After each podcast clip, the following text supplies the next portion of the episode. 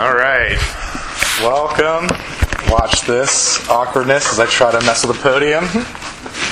Um, welcome to RUF. Let me pass out the sign up sheet. If you signed up already, uh, please don't sign up again unless you want two emails, um, which I'm sure all of you want at this point in the semester. Um, so, my name is Sid Druin. Uh, good evening. How are we doing? Okay. Um, that good. This is gonna be a great. I can feel it. Feel the energy rippling. The first large group and we're already silent. That's awesome. Um, so, second week of school, better than the first by far. Especially if you're a freshman, it's got to be a little easier. Learning the names of buildings. Class hasn't changed rooms yet. Hopefully, we feel okay about this. If you're in doubt, just like aim towards chambers. That's always a, a good idea. Um, so, as I said, I'm Sid Druin. I'm the pastor for RUF, uh, which is Reformed University Fellowship. It's a Christian campus ministry uh, for Davidson College that exists uh, to, let me tell you a few things, for the convinced and the unconvinced, for the believer and the unbeliever, for the overachiever and the underachiever for the student who's building a grassroots movement to refresh the world through a PowerPoint, Indonesian handicrafts, and a Kickstarter campaign, and for the student who is already giving up, who's winded, they've had a week of homework, it's hopeless, and so there you are, two fisting Candy Crush Saga on the one hand, and then binge watching Scandal on the other. That's your life right now, and that's okay. Welcome. okay, RUF exists for those who want to who want to ponder in their hearts the truths of Christ, and also for those of you who aren't really sure what to think or even to ponder about Jesus and who He is. So, in other words, whoever you are and wherever you are, thanks for coming. We're glad you're here. Um, we just hope that you get to know RUF and RUF gets to know you. Um, and especially if you're new, I know that can be really hard to come into a situation, especially if you didn't have a buddy system going on. So thanks for the time, the effort, and we hope that you kind of get to know some of the some of the folks involved in RUF, which really just sort of the people who are awkwardly laughing would be a good sign um, of the people that are there. Okay, so. Um, this semester in large group, this is what we're doing now. We're discussing the letter to the Hebrews, which Peter just read from us from us, to us, uh, from the Bible. Okay? And this is actually a really interesting letter. We don't really know the author, we don't really know the audience. That kind of makes it hard for a letter, right? Okay? And then we, we do know that it's in the second half of the Bible, which is commonly referred to as the New Testament. Um, in fact, in Hebrews, we learn the origin of the word testament. I think it's about week six, and I think week six needs a little plug a little teaser because about week six gets a little rough. So if you just want to hold on tight for that, you're welcome to. Okay? But in the meantime, let's face it, Hebrews is a very difficult book. It's a very difficult book. One scholar says Hebrews is one of the most bracing and challenging writings in the New Testament. Okay? Another commentator adds, it must be acknowledged that there are many things in this epistle hard to be understood. I mean, he said hard to be understood. That's hard. It's already hard to understand. So think about it this way: there's going to be a reading comprehension challenge to Hebrews, but also it gets better. Hebrews is about an emotionally difficult topic. Okay. Here's the question that Hebrews is talking about: Why is life, particularly the Christian life, why is it so challenging? Why is it so hard? Have you ever asked yourself that question? That's what the audience, the Hebrews, are asking themselves. Okay? If God loves us so much, why does our world seethe with suffering? If God loves us so much, why doesn't knowing Jesus make our lives easier? Why does it sometimes even make our lives harder? So by now, you might have to be asking yourself, all right, Sid, why are we studying this book? I mean, my life's already challenging. My life is already busy. And I get weary sometimes. So you're telling me that I'm going to get more of that every Tuesday night. Well, my response is this exactly. That's exactly right. That's exactly why we're studying the book. I'm convinced, and I hope you'll be convinced too, that Hebrews has the letters that we need to hear. We need to hear these words because our lives can be tiring and exhausting, and they can be challenging and they can be busy. And, and look, even at the beginning of the semester, okay, when EH Little Library feels fresh, they changed, you know, you're not tired of it yet, you've got your carol, you've sharpened your pencils, you think this is the year or the semester that I'm going to read all of the pages of my reading. Okay? Um, you've got a plan and you're working the plan. It's week two and you're there. Okay, even then, sometimes we need to hear what Hebrews is telling us, okay? You see, I love what Hebrews does. Literally, Hebrews doesn't paint over our problems with sweet nothings, okay? It doesn't promise us what, our, what this life cannot possibly deliver, okay? It doesn't give easy, automatic, or instant answers to life's hard questions. So it's a great book to study whether you're trying to be a Christian here at Davidson or whether you're just not sure about Christianity in general and you just want to know what it's all about. So, in addition to its honesty about how life doesn't always feel like it's working, the letter to the Hebrews is also deeply pastoral. It's great counsel to the depths of our being amidst our fears and our discouragements, right? It celebrates the ways that life can shimmer with friends and achievements and purpose, but it also points to the rest when we're weary, to community when we feel lonely, and to God's presence when we feel spiritually estranged.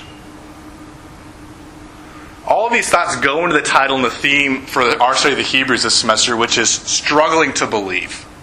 Struggling to believe. I mean, if we're honest, and I hope we can be honest here, we struggle to believe. Look, I have a mortgage, I have a minivan, I have children and mouths to feed, and my whole I'm religiously professional, and I struggle to believe.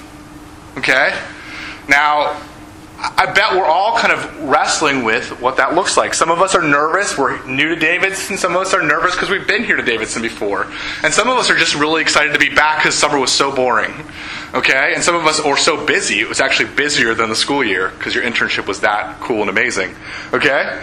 But Look, Hebrews is a letter that ministers to us in all of these different situations, to all of our doubts and to all of our person, to all of our questions, hard, easy, and light.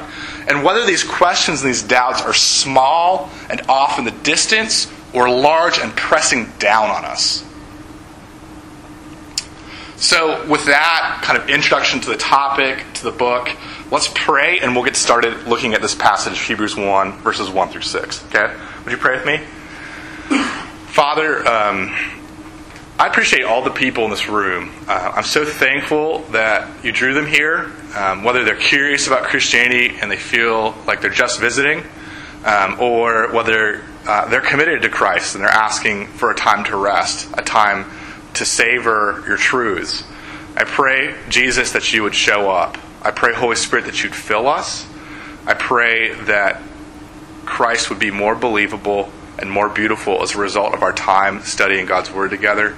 I pray that all of the awkwardness, which is my spiritual gift, would um, would would need the gospel into our hearts. That we would hear Jesus speak to us right now, right here, with fluorescence buzzing in a back room, shifting who knows what. Um, I pray that you would meet us in this room right now. In Jesus' name we pray.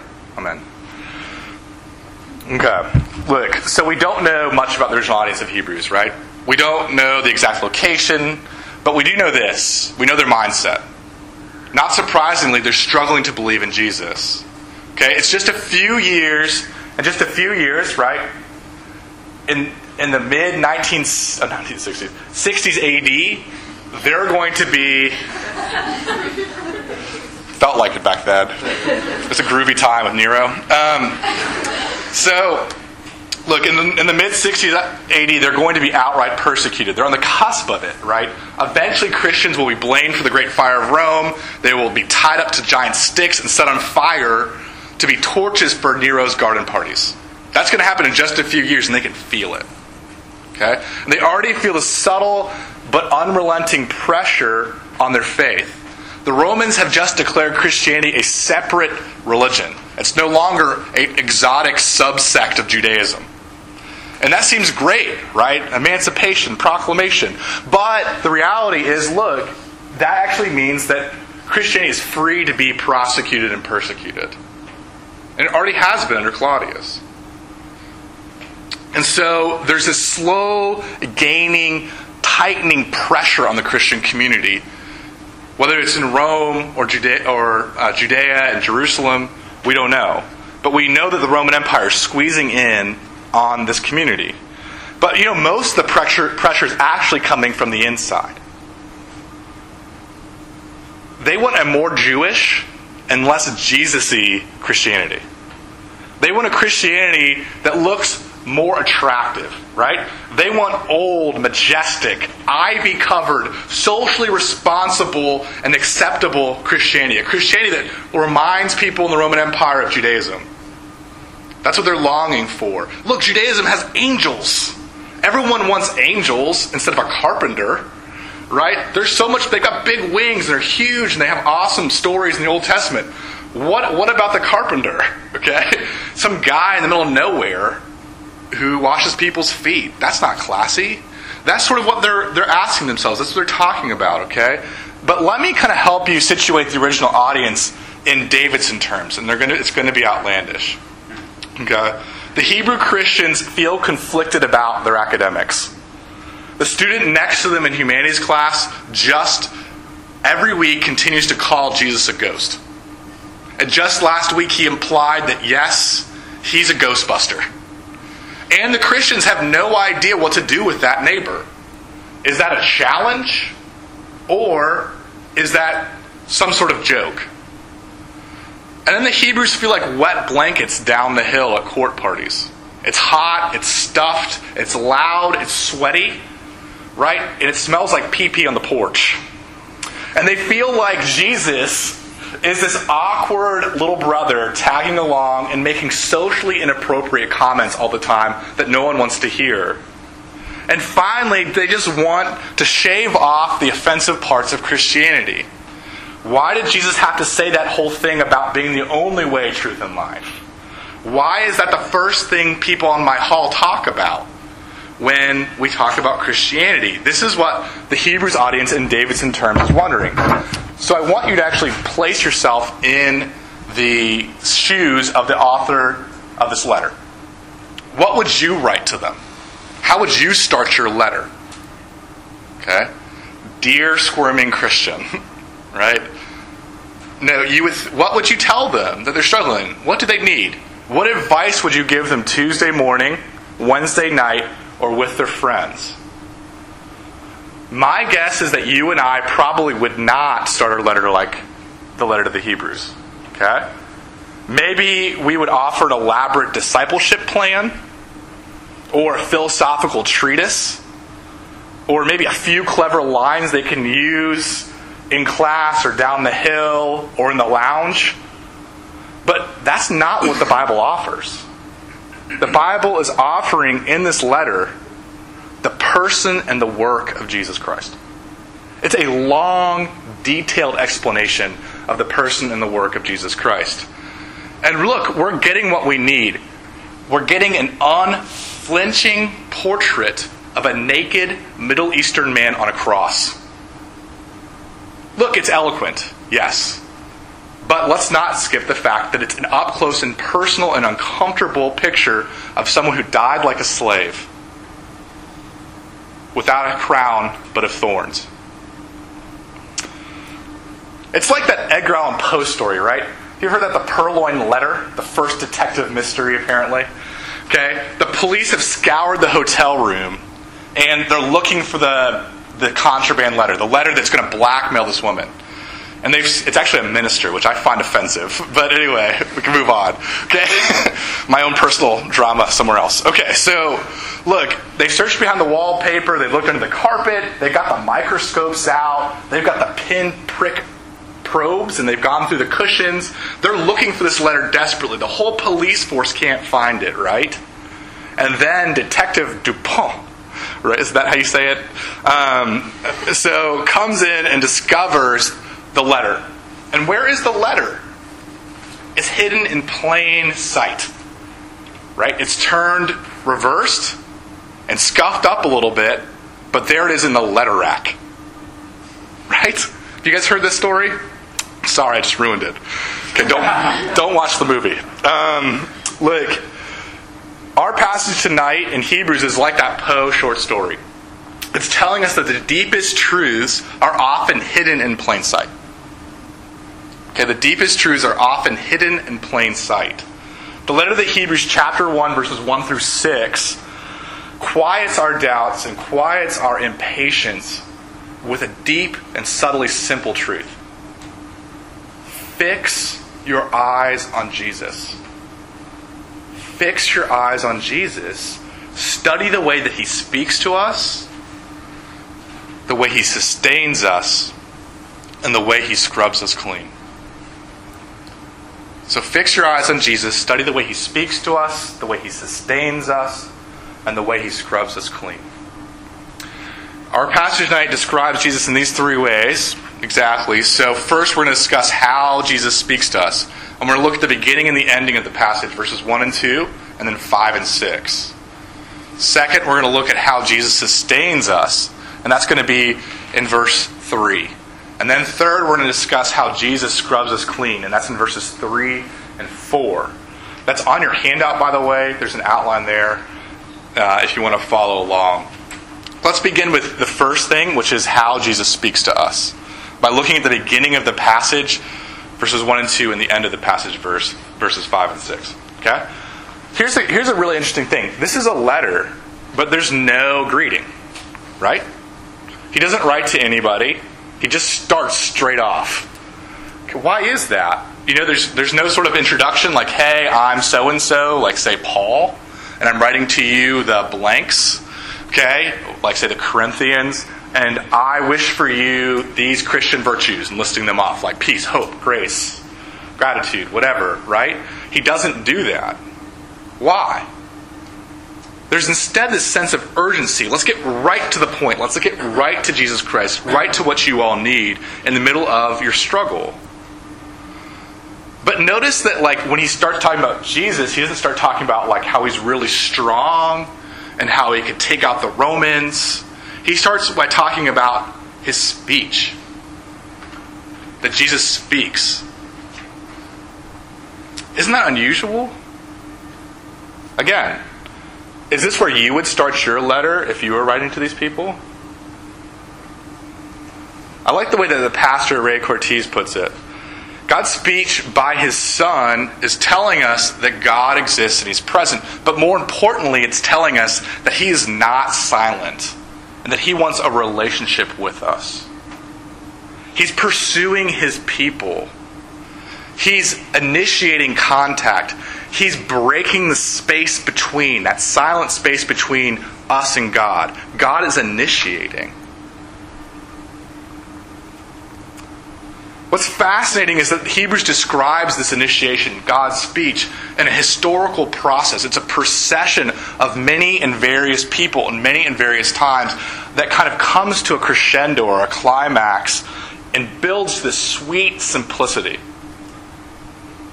It's settled in one person, Jesus, right? And in one mode, Scripture one place, Scripture. It goes from many speakers, many places, to one speaker and one place. What was once all over the place and piecemeal is now unified and self contained. And that's the point of these first two verses. And this has two meanings for us. These are two quick, well, semi quick applications. Here's the first one the Bible is where God primarily speaks to us. The Bible's where God primarily speaks to us. We see this in the way that the letter to the Hebrews talks about Jesus in verses 5 and 6. Do you see that? Look at how the author of the Hebrews introduces all these quotations. He quotes Psalm 2, he quotes 2 Samuel 7, and he quotes Deuteronomy chapter 32, right? And he introduces each of these quotes with what? Some variation of the phrase, God speaks. God speaks. So Hebrews is showing us how God usually speaks. He usually speaks in his scripture. Now maybe some of that's maybe that's not unfamiliar to some of you, but it's really profound and here's why. This means that the Bible is where we seek God's voice out. that's not in the rustling of leaves in a forest? Do you want to know? Do you want God to speak? Do you want to know what He's saying to you right here, right now, personally? The first place we look is Scripture. The first place we look is the Bible. Even this letter to the Hebrews is an example of God speaking to us, not just to the original audience, but to us, the audience of the Scripture. This means this whether you call yourself a Christian, whether you don't really feel like that's a comfortable title for you, okay, we have to do business with the Bible.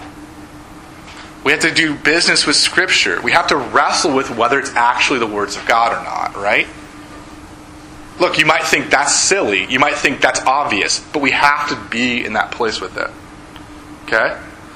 You might think, but Sid, it was made by human hands. And I would say, so was your lunch. But I would also say that your lunch comes from God. Okay? Just because he uses means doesn't mean he isn't behind it. Just because he uses the Union Cafe to feed us doesn't mean that he's not behind the Union Cafe and food trucks and factories and farmers and fields. Okay? Look, if the Bible is the infinite and eternal God's words to us, if it's his cosmic baby talk, as John Calvin calls it, to us, then studying the Bible means everything. It means everything. But if the Bible doesn't contain God's words to us, then scholars like Bertrand Russell, uh, Richard Dawkins are right. God hasn't given us enough conclusive evidence to know basic facts of life to know who He is, to know who we are, to know what's right and what's wrong. If the Bible contains God's words to us, it also changes the way that we pray. And this is so fascinating, okay? So if you're a Christian and you've been like, yeah, yeah, yeah, I want you to hear this, because I, don't, I doubt many of you do this. Prayer is not starting a conversation with God. It doesn't go, ahem, ahem, God, are you listening? I've got a to do list. Ready? Go. Okay, and then you list off your, your to do list that you need, and you say, Amen, please. Okay? If God has already spoken in the Old and the New Testaments, prayer is actually answering God. Do you see that? Think about it. If He's already spoken to us, we're not starting the conversation. I appreciate the way that Eugene Peterson puts it. He says, Look, what is essential in prayer is not that we learn to express ourselves, but that we learn to answer God. The first word is God's word. We're never the first word. We're never the primary word. What's critical is that we speak to God who speaks to us. And the scriptures train us in that conversation. Isn't that fascinating? All of a sudden, we don't have to mix. We, get, we actually get to mix these two separate tasks that most of us have. Okay? We have like whether it's daily or when we get a break in our schedule, we've got praying and we've got Bible study. And sometimes they coincide, but they never mix. Like sometimes, like you know, when I was a kid, with syrup and pancakes or meat and mashed potatoes. But what does it look like to actually mix those together? And all of a sudden, reading Scripture becomes listening to God. And all of a sudden, praying becomes sitting in the questions and the comments that God makes about our lives. Then think about it even further. What does it look like to reply to God's comments and questions with our own questions? With praise, or maybe with confession, or maybe with thanks. It would look just like a relationship with another person. Right? In some ways. And this leads to our second point of application. God speaks to us personally and relationally through Jesus, his Son. Okay, he speaks to us personally and relationally through Jesus, his Son. Jesus is not a huge crowd of long dead sages and prophets. That's the point of verse 1. Jesus is the one who is speaking to us, and he's relatable to us because he became a human being. He's personable because he's a person. Okay? But he's also the eternal and infinite God, so he can relate to all of us at once and forever. He doesn't die unlike every other one of the speakers before him. You see, God didn't just want to write us a letter. He didn't want to just like airdrop the Bible on us, like leaflets from the sky, right? All right, guys, hit and run. I'm done. See you later. I'm going to go hang out in heaven, play freeze tag with the angels. Okay, that's not what he's doing. God sent his son. Jesus became a human being. He entered into our joys, he entered into our troubles. Not like a paratrooper, army crawling through, defeating evil this way and that way, but like a nurse, like a longtime friend who gets it. I want you to think about it this way. Imagine the difference between just a letter and a visit. Do you see the difference between that? You're sick or you're sad. And you've been sick and you've been sad for a long time. And a good friend of yours who lives far away sends you a get well card. And that's touching, right? That's sweet. But imagine if that same friend canceled her plans, took days off of work, booked a costly airline ticket, and came just to sit with you. Just to sit with you and make really off color jokes and to laugh with you about life and to weep with you. And that's exactly what all the lawyers and all the doctors couldn't do for you. Isn't a visit sweeter than a card? Right? Isn't a visit from heaven from someone who actually can heal us sweeter than a friend's inside joke? And I think that's what this passage is getting at.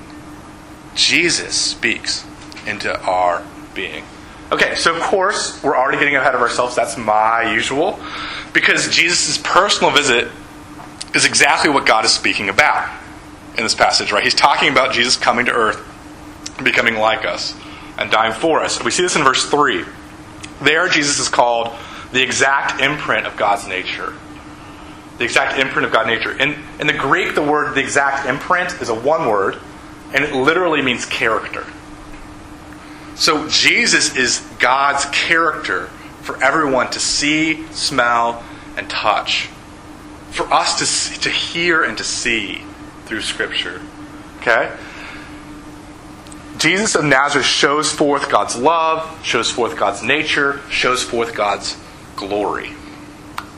That's huge. But verse 3 also tells us that Jesus not only speaks to tell us about himself, he speaks to hold the very universe together. He sustains the universe by the word of his power. And that's point two on our outline, and I'm going to make it really brief. Trust me. Okay? So, I want you to think of it this way. Imagine the Hubble telescope for a second, okay? You get pictures of swirling universes, the universe is swirling outward, galaxies are swirling outward, and roughest estimate I've got is 27.4 billion light years wide. Billion light years enormous, okay? And then all of a sudden, you see that, okay? And then now imagine the Large Hadron Collider in Europe. Okay? On a subatomical level, you see shards of small, small matter, 10 to the 35th meters wide, negative 35th meters wide. That's super small and super big, right? And that's all I've got in terms of science. I'm spent. Okay? I had to look that up. It took me 30 minutes. I'm done. okay? The point is not to sit there and say, oh, how wonderful. Okay? Great. God. Okay? Now, the point is to say that Jesus' words calls all of that immensity and all of that detail to task.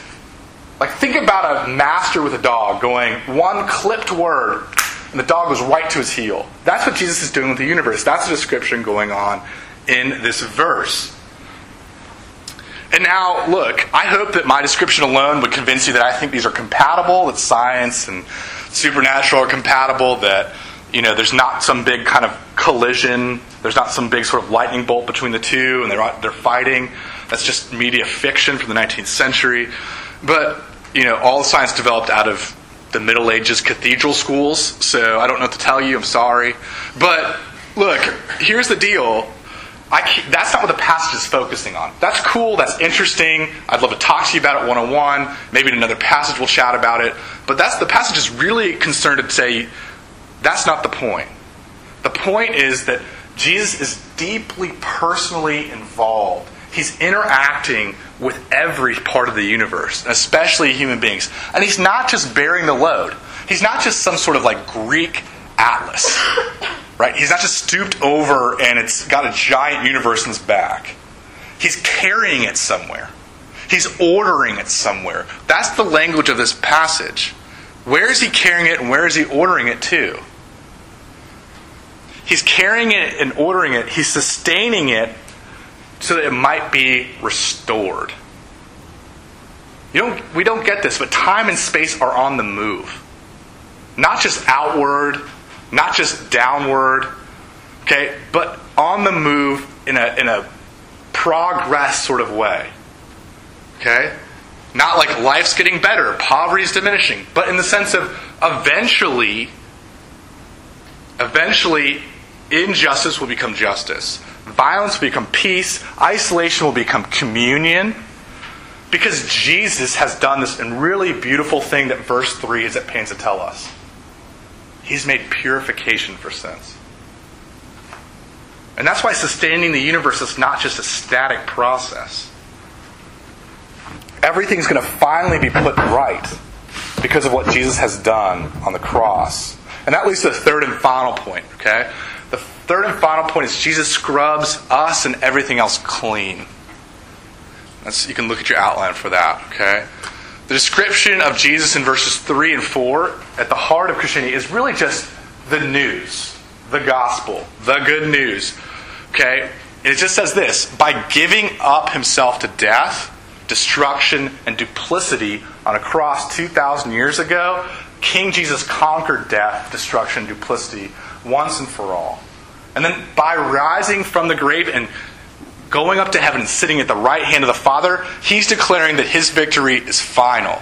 Justice has been established, peace is accomplished. So much so that he can say, It's finished. Okay? In other words, Jesus did something public and historically verifiable and attested, and the universe is spinning in all of its immense detail towards a happy ending. That's what this verse is saying. That's what this passage is saying. Okay? But I want you to get this that Jesus' death is more than just what a broad cosmic sweep would tell. It's got a very personal dimension, a very individual reality. And this comes in that word purified, purification. Okay? In the Greek, you have this word, okay, and I'm going to try not to butcher it, okay, which means spiritually cleansing with blood. It's katharismos, and it's from the Old Testament. It means sprinkling with blood to purify. It's a very visceral physical image. He's saying, I've got to give my life, Jesus is giving his life, shown by blood, for our lives. Why? Why the sacrifice? Because if we're honest, we know we're in trouble. We know we're in trouble. Late at night, sometimes even even early in the morning, we realize we're failing at what actually matters. We worry Worse, we're drowning in what actually matters. We're drowning in our failures. I don't know if you feel this, but we're head over heels in secret habits and tendencies that are lock and key, secret from even ourselves. So desperately afraid that someone will know who we really are. And so, and the grit of this dirt is under our fingernails and between our teeth, and there's no amount of community service that can work it out. There's no amount of compliments that can make us feel better. We're stuck, and the more we rely on ourselves, the more we rely on our intelligence, the more we rely on our gifts, our attractiveness, or even our work ethic, the more stuck we get. And this is why we need something offensive and ancient. We need blood. Blood. We need something outside of ourselves, shockingly outside of ourselves. We need Jesus' blood. We need another life. I love the way that writer Walker Percy puts it. He says, In the end, it's precisely this preposterous remedy, and no other, which is specified by the preposterous predicament of the human self as its sole remedy. I realize that's a lot of P's, and that's really complicated, so let me just summarize it here. We need the ridiculous remedy of Jesus' blood because our predicament of self help, that is, the trying to change ourselves, is so ridiculously ineffective. If you're a big enough fool, Percy continues, to climb a tree and like a cat refuse to come down, then someone who loves you has to make a big fool of himself to rescue you. Okay? That's exactly what Jesus did. I mean, maybe he didn't climb a cosmic tree, except it's a cross, okay? But he won by losing. He defeated destruction. How? By being destroyed. Jesus' love is supposed to seem foolish. Do you get that? Why? How else could he rescue a fool like me? I'm going to try to tie this all together with a story about a story, and then I'm done. Okay? Millie, um, one of my favorite things in my day is to put my two year old girl to bed. I know this is so relevant to your life. Okay? Um, let me describe. Millie's two years old. She has big blue eyes. Okay? She's got curly blonde hair, and she's got a pretty easy laugh, which makes it fun to be her dad. Okay? And but almost every night we have the same interaction, Millie and I do. I go, Millie, it's time to go to bed. And she goes, No. and I and I she digs at her heels, so I say something like, Do you want to read a book? And she goes, Yeah. And so we go up to the third floor, we pick out a book or two, and we read. And one of my favorite books that we I get to read to Millie is Guess How Much I Love You. Familiar with this classic tale? It's made of heavy duty cardboard that's borderline indestructible. Okay? And it's about little Nutbrown Hare and big Nutbrown Hare. Okay? And let me tell you the story if you're not familiar with this literary classic. little Nutbrown Hare decides late one afternoon to tell big Nutbrown Hare something really important. He grabs his ears and he says, I've got something important to tell you. And he says, Guess how much I love you. And big Nutbrown Hare kind of shyly backs away and says, Oh, I don't think I could guess that. And so little Nutbrown Hare takes the challenge up, takes the mantle of the challenge, and tries to show big Nutbrown Hare how much he loves big Nutbrown Hare. And so he stands on a stump and he stretches his arms as wide as he can. He says, I love you this much. And then he stretches as high as he can with his hands and then his feet. And he says, I love you this much. And then he hops as high as he can and says, I love you this much. Okay? And he points as far as he can see to the river and then to the moon and says, I love you that much. But each time, big Nutbrown Hare replies by saying that his love is bigger. It's a fascinating story. So big Nutbrown Hare is like squashing his ego every time. He so he stretches farther because he's taller. He jumps higher because he's bigger, right? And little Nutbrown Hare is just so disappointed. okay? And then big Nutbrown Hare, love always points farther, right? He can always see farther because he's got better eyes. And then he says, I love you to the moon and back, which is just smarter. And so little Nutbrown Hare is again at a loss, okay? And I, I guess what I want to say is the purpose of Hebrews chapter 1 and this passage is the reason that God inspired a human being to write Hebrews is the exact same as the purpose of Guess How Much I Love You, the book. Okay? Most of us think that Christianity is showing God how much we love Him. Look, we're like little Nutbrown Hare. We stretch out our little arms as wide as they'll go. We reach as high in the sky as we can. We point to the very reaches of the ever expanding galaxy, 27.4 billion light years. Okay? And so we think we, and so, but then we don't think it's enough. And so we try to find better stretches or higher stumps or better ways to see farther in order to show God or maybe it's friends or family just how much we love, just how good we are at loving. But you know what? God replies that His love is bigger. His love is bigger. Jesus stretches wider on the cross. He ascends higher into the heavens to the very right hand of God. And he points deeper to the truths of his word to us. You see, the reason that the letter to the Hebrews starts with a theology lesson is not to bore us. It's to tell us we need to look at the world from God's perspective. like little Nutbrown Hare, we need to see a bigger love. We need to see that Jesus is bigger even than our struggle to believe. Would you pray with me?